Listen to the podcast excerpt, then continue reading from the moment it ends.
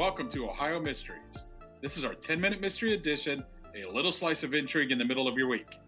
I'm your co host, Steve Yoder, and with me is our storyteller and journalist, Paula Schleis. Hi, everybody. You know what? For the month of May, Ohio Mysteries is being sponsored by WOW. That's the wholesale outlet warehouse at 144 North Canton Road in Akron. They sell name brand clothing, toys, furniture, household items, and more, usually at least 50% off retail prices. Now, WOW is doing something pretty creative right now for folks who don't want to leave home. Every Thursday at 6 p.m., owner Brian Early is doing an interactive live streaming sales event sort of like those cable shopping network programs, but for the internet. Now, right now, they are mostly focused on women's health and beauty, including hair care and appliances, razors, bath salts, cosmetics, ladies' apparel, you name it. So here's what you do Thursday at 6 p.m., grab whatever device connects you to the internet, go to jatango.com. That's J A T A N G O.com. Click on the wow window and start shopping. Now, let's get to tonight's 10 minute mystery. His name was Perman Eugene Gilbert. His family called him Perman. His coworkers called him Gene. I don't think I'd ever met a Perman. Had you, Steve? I've never met a Perman. That was an unusual name. But you know what? By any name, he was well known and well respected in Hamersville, Ohio. That's a village in Brown County, all the way down the southwest part of the state, not far from Cincinnati. Now, Perman had been born next door in Clermont County, but had been living in Hamersville for the previous 15 years. He was known for being a cut up, someone who liked to joke around, but also for being kind and a gentleman. The kind of person that would attract more than 500 people to his funeral. Perman was 46 years old on May 22, 1982. He was a husband and father of four daughters, a member of the local Church of Christ, and very active in civic life around his rural community. He often wore his Masonic belt buckle. Now, Perman loved to fly. He co owned a plane, which he kept in a hangar on two acres behind his house. He would take off using the rough landing strip he'd created right there on his farm. But he paid the bills as a General Electric appliance repairman. He'd been the go to guy for washers and dryers going on 20 years. He was the company's troubleshooter during the week. But on Saturdays, he worked for himself, making independent service calls. It was one of those Saturdays when our story takes place.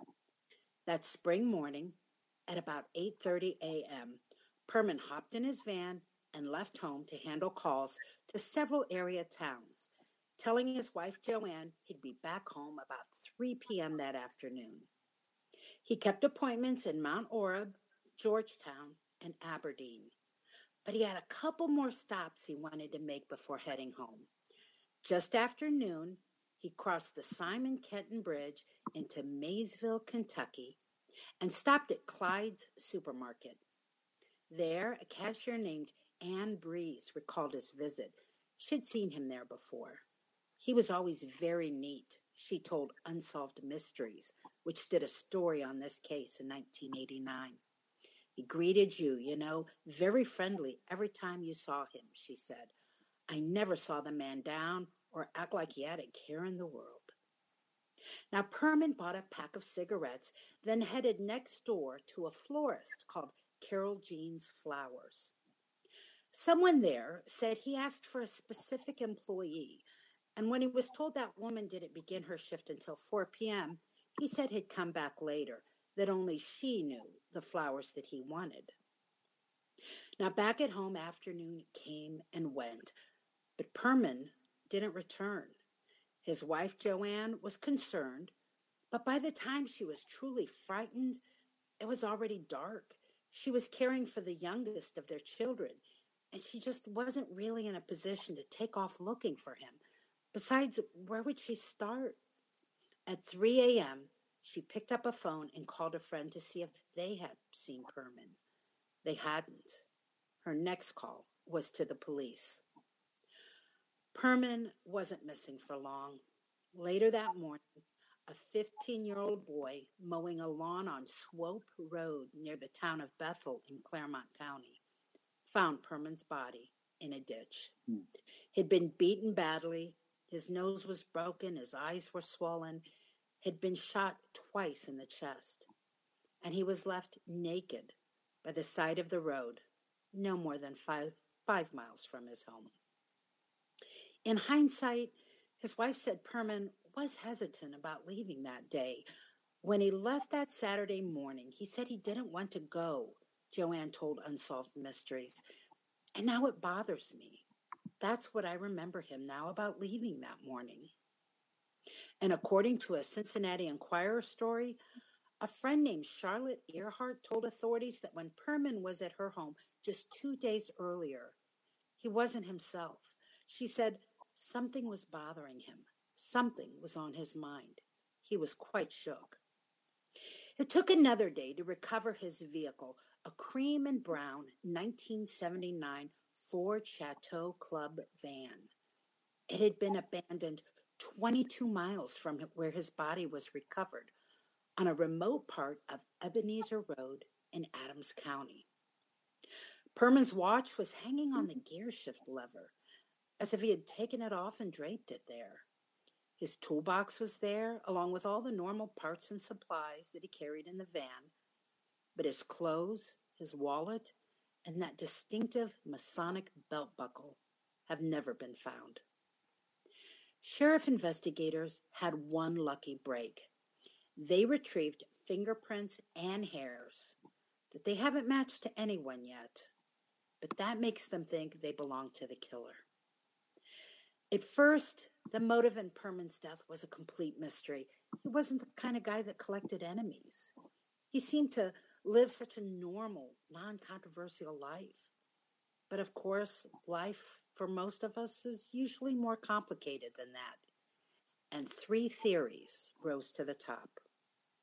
One theory was that drug distributors might have killed him trying to gain access to his private plane. Perman had told his wife that he had been asked to fly drugs on more than one occasion. The last offer came within the year before his death. They said all he had to do was take his airplane to a certain airport, go in and have a cup of coffee, come back out. He would find money laying on the airplane seat, and he would just fly back home. But Perman refused to have anything to do with it.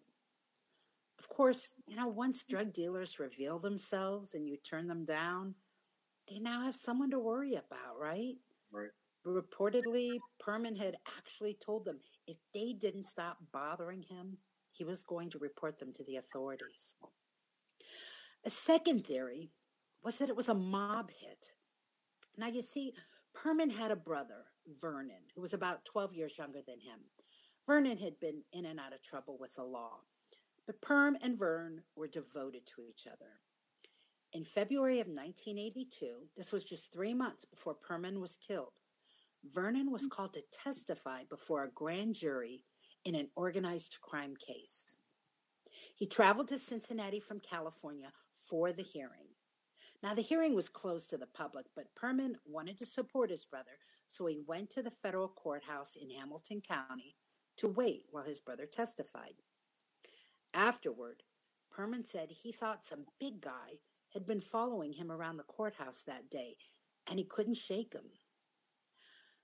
Could it be Perman was killed as a warning to Vernon to keep his mouth shut? Or was Perman killed to lure his brother out to a public funeral? Which didn't work because his brother didn't go to the funeral. And curiously, years after Perman had been killed, family said they still didn't know what Vernon was supposed to be testifying about. If anything came of that grand jury, I couldn't find it reported in the press. Now, there was a third theory that maybe Perman had been killed by a jealous husband. Authorities noted that Perman had the kind of job that often put him in homes alone with women. Could he have nurtured a relationship that put him in the crosshairs of an angry spouse or boyfriend? From what I could tell, nobody actually ever came forward to say that, and Perman's wife, Joanne, didn't believe it. And I couldn't find any more details about the purpose of his trip to that flower shop. Only a mention in one article that police identified the woman he had asked for at the florist and investigated her. Still, people talk. Why was he naked? Was he confronted while engaging in some hanky panky? Why didn't he go home after morning appointments and instead drove some 50 miles to a market and florist? Since nobody could answer those questions, this theory has remained alive.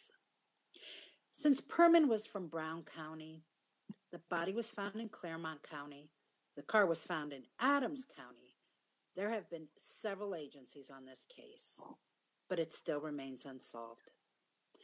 Now, like I said, the case was featured on Unsolved Mysteries back in 1989. It was also reopened by Clermont County investigators for another look in 2011. At that time, sheriff detectives said they were leaning in the direction of the murder having something to do with a vendetta. Perman's wife, sadly, Joanne, she died the next year in 2012, but authorities haven't given up. In 2015, the case was in the news again when the Clermont sheriff posted on the department's social media sites asking the public's help. Today, the best hope is that the killer will die, and people who clearly are afraid to share information they have will finally come forward. All right, well, that's it for our 10 minute mystery. We'll see you here Sunday for our next regular full sized Ohio Mystery episode. In the meantime, enjoy the rest of your week, and may all of your mysteries have happy endings.